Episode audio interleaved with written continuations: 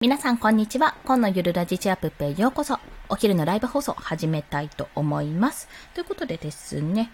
今日は息子が昼寝しているから多分大丈夫だと思う。まあ、ちょっと生活音が混じるかもしれませんがご了承ください。扇風機ガンガン回してます。はい。まあ、そんな中で今日はですね、自分を俯瞰して見ることの必要性ですね。まあ、これはみんな分かっとるわいという話かもしれないんですけども、まあ、そちら、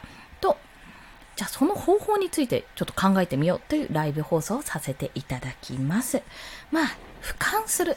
要は鳥の目さんですよね。自分ってどんな風に見られてるのかってことを客観的に見るって、やっぱりなかなか難しいんですよ。と思いますじゃないです。難しいです。というのは、だって鏡でも見ない限り自分の姿はまず見えないじゃないですか。もうすっごい極端的な、極端な話をするとね。あ、DJ さんこんにちは。よろしくお願いします。ありがとうございます。もう言ってしまえば、ビジュアル面で見れば鏡とか、それこそ写真を撮るとかじゃないとできないわけですよ。それを、例えば発信、例えば音声配信、何でもいいです。自分のやってること、何でもいいんですけども、それを客観的に見るって、ま、極端に言えば、ビデオ撮るしかないですよねっていう。動画撮って見るしかないですよねってぐらいに、やっぱ客観視って難しいんですよ。え、自分ってどうやって見えてるのって。どんな風に自分は行動してるのって。ただ、SNS とかね、例えばこの音声配信とかって、客観的に見られる、聞ける方法があるわけですよ。それについてちょっとお話をしていきたいです。まあえっと、まず、音声配信から始めましょうか。というか、まあ、簡単なんですよ。音声配信にしてみれば、もう放送を聞くっていうのが、まず客観的に聞けるっていうのが一つですよね。自分で、まあ、何を話そうか分かっているっていうことも踏まえて、もう一度自分の声、自分の声を聞きながら、どんな風に話したか、ちゃんと伝わってるかっていうのを聞くことはめちゃめちゃ大事なんです。で、これはですね、あの、大事なんですって言っときながら、私ね、そんなにね、自分の放送もう一度聞いてないんですよ、実を言うと。で、これ、本当によろしくないですよ。皆さんはやった方がいいです。なぜかというと、やってないからこそ、私結構自分の悩んでることって、あ、過去にこれ自分で放送した、放送したような回答をっていうようなことが多くて、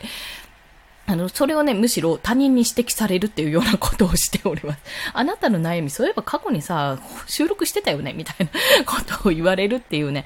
恐ろしい展開になります、ここは。なので、あの、基本的に音声配信ってそういうとそういったところがめちゃめちゃメリットなんですよ。例えば YouTube もそうですよね。YouTube も自分の撮った動画を客観的に見られるじゃないですか。なんなら動画編集してる時に見られるから、あ、こんな風に見えるな、これはこうした方がいいなって分かりながら配信ができるってところもあるので、結構そのコンテンツに至っては客観視がしやすいんですよ。あとは、あの、ブログもそうですよね。ブログも、ブログとか、それこそツイッターとか、結構自分が発信してるものってビジュアル化されて、まあ、送った当初というか、その投稿した当初はそうでもなくても、1日とか2日とか日を置いてみたりすると、あれなんかちょっと言いたいことちゃうな、みたいな。これちょっと違う意味だな、みたいに感じることもあります。まあ、そんな風に、どんどんどんどん客観視っていうのはできるようにはなってるんですよ。発信に至っては。できるようにはなっているってところで、そういう意味では客観視ができると。ただ、ただね、今回、まあ、なんでこんな話をしたかというと、もうちょっと一つの案件を通じて、自分のプロフィールが本当にこれは、ちゃんと自分の発信したいことを伝えられてるかってことを見直すきっかけがあったからなんですね。まあ、人のを見て自分を見る、人の行動を見て自分を振り返るってことがあったわけですよ。というのは、その人の行動の方ですね、誰かのをこう指摘するときに、あ、私がこう感じてる、受け取ってる内容と、相手が伝えたいって思ってる内容にズレがあるなってことが判明したわけですね、そこで。で、あ、なるほどって、私の視点では、こういう、こう、こういう発信をするなら、こういうふうに伝えたいのかなと思ったんですよってことを相手にも伝えて、まあ相手の方は、あ、なるほどって、あ、でも自分としてはこうだったんですって言って、あ、なるほど、ここに差があるんですね、みたいなところですよ。要は、私が、例えば子育て中のデザイナーとして発信してるとしたら、まあ、これは子育て中のデザイナーが発信してる内容であろうと思って発信してることが、え、子育てしてるんですかとか、え、あなたデザイナーなんですかって思ってるのと一緒なんですよね。あ、伝わってないじゃんって。それってすごい、もう恐ろしいことじゃないですか。まあ、そういうふうに、まあ、ターゲットが明確になってないとか、発信がちょっとブレブレだったりするとそういったことが起こって、え、なんか思ってたんと違うっていうのが起こりやすくなるんですけども、ま、それをきっかけに、あ、私も実は発信してる内容そうでもないかもなんかそうでもないというか、実はちゃんと伝わってないかもって思って見直す、プロフィールから見直すってことをし始めました。で、ツイッターに関して、まあツイッターなので、ツイッターに関して言うと、一つね、別アカウントを作るんですよ。サブアカウント。で、そのサブアカウントってもう、自分の本アカウントしかフォローしてないような、本当にサブのテスト用のアカウントを作って、それをやることで、まあ、自分しかフォローしない状況を作ることで、自分のアカウントがどういう風に表示されているかっていうのがわかるんですね。そのサブアカから。これってめちゃめちゃ便利で、あの、やってみたら、まあ、プロモーションとかもちろんあるけど、なんていうのかな、最新のツイートからは流れないし、結構いいねとか、例えばリツイートした内容とかが多くて、あれなんか、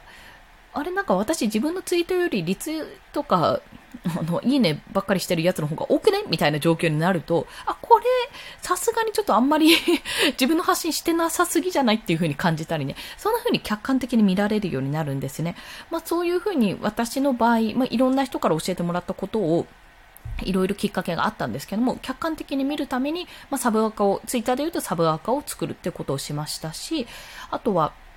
そうですね、人に見せるっていうのも全然します。まあもちろん発信をしていることをちゃんと伝えてる人だけですけども、人に見せてこれどう思うとか、これ、こういう意図で発信してるけど、わかるとか、こういう、このデザインどう思うみたいな感じで見せたりもしてますね。やっぱり客観的に見るには、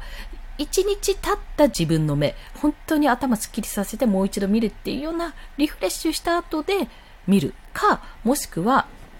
誰か他の人に見てもらうじゃないとなかなかできないってことが判明したという、そんなお話でございました。と言いつつまだ4分あるので、何のお話をしようかな。まあ、自分を俯瞰してみるっていうところで、やっぱり難しいなと感じてはおりますけども、この自分の俯瞰っていうのを、まあ、日々じゃなくても、まあ、本当は日々した方がいいんでしょうけど、なんか周期的にやって、あれ本当にこれ自分の発信合ってるとか、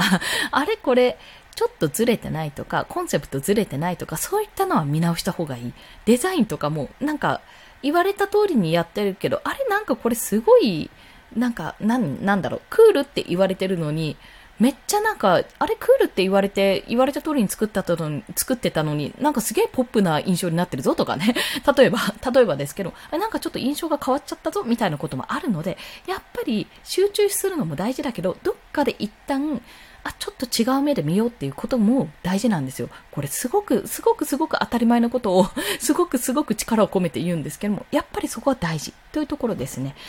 それが、あの、今回、すごいデザインをやったりして、ああ、詰まった、どうしよう、どうしたらいいんだってなった時に、ああ、やっぱり一回、シャットダウンってパソコンパターンって閉じて、もう回ちょっと時間を置いてみようっていうようなことが本当に必要だなってこと。そして、あ、これ結構うまくいったからいいじゃん、イエイイエイって思ってた絵とかが意外と1日経ってもう一度見ると、あ、そうでもねえなって思ったりとか、結構、その人の見え方って、うんと作詞もそうですけど、もうなんかその時の気分とか、その時の目の疲れ具合とかによって全然見え方変わっちゃうんだなってことにね、ちょっと衝撃を受けている 日々でございます。まあそんな感じで自分への俯瞰、自分を客観的に見るってことを、やっぱちょっとと訓練しといて、もしくは誰か客観的に見てくれる人を近くに置く。もう、見てくださいってお願いするっていう人を、一人ちょっとね、一人でも二人でも複数でも全然いいんですけども、お願いしといて、まあ、これどう思うって時に意見を聞けるような状態。まあ、もしくは、ちょっと時間を置いて自分で自分のデザイン、過去のデザイン見てどう思うって自分で確かめられるような状況を作ることがやっぱり大事であると。まあ、そんなお話をさせていただきました。はあふわーって話してしまいましたね。ということでですね、まあ、こんな感じでバーって話してしまったんですけども、はい。まあ今日は比較的ちゃんとした話ができたかな。最近ちょっとできなかったので、いろいろ悩んでる話をしておりましたので、まあ、少しずつ立ち直りつつあるというような状況です。まあ、月末でね、実を言うと今週の土曜日で7月が終わるっていう、まさかの終わるっていうね、驚きを隠せない。来週から8月ってことに驚いておりますが、皆さんも暑さに気をつけながら、